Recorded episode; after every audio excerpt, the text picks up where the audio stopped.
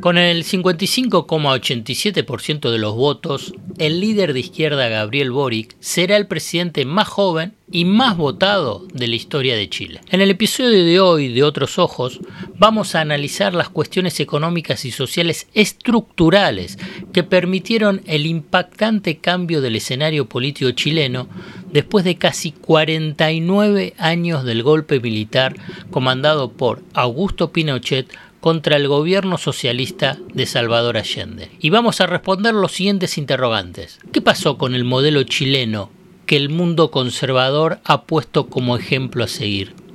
¿Y cuáles fueron las consecuencias económicas y sociales de ese modelo? ¿Cómo saber si la información económica te oculta lo importante? ¿Qué es lo relevante y qué es lo accesorio? ¿Qué hay debajo de una superficie en la que solo se ven dudas, miedos e incertidumbres? El desafío es entender para no confundir, descubrir para no engañar. En definitiva, mirar de otra manera lo importante de cada día, acerca de lo que sucede en el fascinante mundo de la economía política.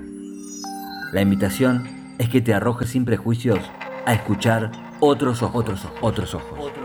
Puede ser que así la venda que oscurece se empiece a aflojar. Las masivas movilizaciones y protestas de la juventud en los últimos años fueron expresión de la profunda insatisfacción de las mayorías, que ahora, este último domingo, tuvo su resultado en las urnas. El estallido social de estos años puso en tela de juicio tanto el modelo de desarrollo económico como la institucionalidad, en un contexto en el que los actores políticos y las élites pasaron a tener bajos niveles de legitimidad social. Las carencias estructurales del modelo económico y social neoliberal en las áreas de educación, salud y sistema de pensiones, además de lo estructural del modelo económico, provocaron el hastío de las nuevas generaciones de chilenas y chilenos, jóvenes que salieron a las calles a mover hasta derrumbar los cimientos de un régimen político subordinado y conducido por las élites. Es decir, las y los jóvenes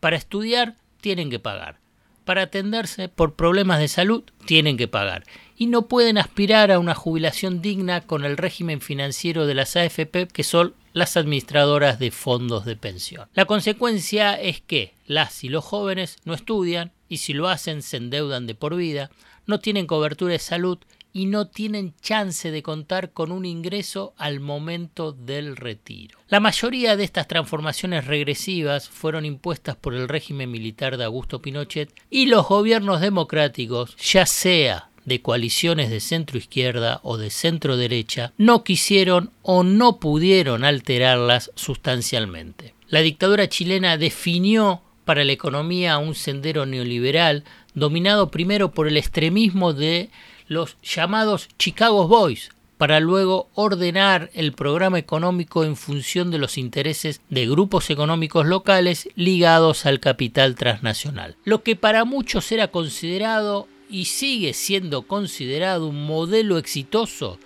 para otros, para las mayorías, era uno que consolidaba una profunda desigualdad. Para entender el tema de la desigualdad de Chile es necesario eludir una trampa estadística que deriva, por consiguiente, en un discurso político engañoso. Chile era y es presentado como ejemplo a seguir por la estabilidad económica y fundamentalmente por su importante recorrido de crecimiento de la economía en las últimas décadas.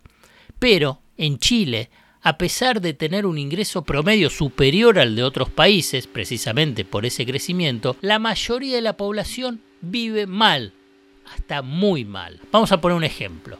Chile tiene un ingreso promedio 7% más alto que Uruguay. Sin embargo, el 8% más pobre de los chilenos tiene entre 8 y 11% menos ingresos que el mismo 80% en Uruguay. Chile una economía entonces de más ingresos per cápita, pero más desigual. ¿Cómo puede ser eso? Porque en Chile el 20% más rico es mucho más rico que en Uruguay, que es el ejemplo que traje hoy a otros ojos. O sea, es mucho más desigual, situación que fue generando un creciente malestar en la mayoría de la población, en especial en las y los jóvenes. Cuando era candidato, quien ahora es el presidente electo de Chile, Gabriel Boric afirmó lo siguiente, un crecimiento económico que se asienta sobre la desigualdad tiene los pies de barro. Vamos a escuchar lo que dijo el domingo a la noche en el discurso de triunfo electoral del Balotage. Gabriel Boric, nuevo presidente de Chile. De mucha felicidad. Sabemos, sin embargo, que hay quienes no lo están pasando bien. Sabemos que sigue habiendo justicia para ricos y justicia para pobres y que nunca más podemos permitir que solamente los pobres paguen las desigualdades de Chile. Hoy, como decía, es un día de mucha felicidad, pero sobre todo de responsabilidad. El trabajo que tenemos por delante es enorme y nos vamos a necesitar todos y todas. Tenemos que seguir siendo uno. Tenemos que seguir encontrándonos para llevar adelante los cambios que el país tanto necesita y no vamos a recular nunca en nuestras convicciones, en nuestros principios, para defender que la dignidad llegue a todos lados y no solamente a los que tienen más recursos.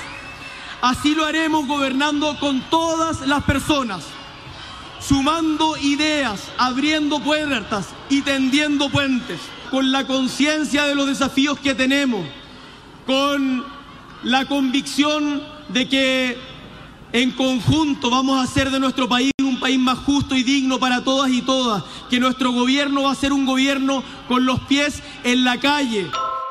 Otro dato que revela la profunda grieta socioeconómica chilena lo brinda el Programa de Naciones Unidas para el Desarrollo en su publicación Desiguales. Escuchen bien este dato. Dice que el 33% del ingreso total de la economía chilena lo capta solo el 1% de la población. Pero ahora viene un dato impactante. Casi el 20% del ingreso se lo lleva el 0,1% más rico. A esta altura, pese a la resistencia de la derecha social, económica y política chilena y de las corrientes conservadoras latinoamericanas, el modelo económico chileno ha demostrado que ya está agotado. Los dos motores de ese modelo son el extractivismo de recursos naturales y el desarrollo de servicios básicos y de finanzas. Y esos dos motores ya se agotaron. Boric propone un cambio de modelo. ¿Cuál sería ese modelo? En forma muy muy resumida, Boric dice que va a estar basado en el estado de bienestar de los países europeos, al considerar que el actual modelo chileno, como te dije, está absolutamente estancado o sea agotado. Boric postula un estado de bienestar para que todos tengan los mismos derechos, independientemente de sus ingresos. Eso hoy en Chile es una revolución. Boric, en definitiva, es la expresión de la crisis del modelo chileno, fundamentado en el neoliberalismo. Es una prueba más que las élites no han tenido la capacidad, la visión de adaptarse a una crisis de su hegemonía, cuando las y los jóvenes ganaron las calles para pedir cambios. La realidad de la vida diaria de las y los chilenos dejó de estar representado por el discurso oficial de las élites esa legitimidad se resquebrajó y se comenzaron a abrir espacios de movilizaciones sociales, políticas, que cuestionaron el modelo en varias de sus facetas, hasta que, finalmente, fueron derrotados en las urnas. Hasta acá llegamos hoy. Otros Ojos te propone escuchar algo diferente para entender algo diferente del torbellino de noticias diarias que nos atraviesa en el mundo de la economía política. Hasta el próximo episodio. Acá estoy. Acá vas a sacar tu primera clave. ¡Es acá! Acá nos convertimos en héroes. Acá. Acá va. Es acá, ¿eh? Acá, acá. Acá está. Acá. Cerca. Banco Provincia. Acá se produce.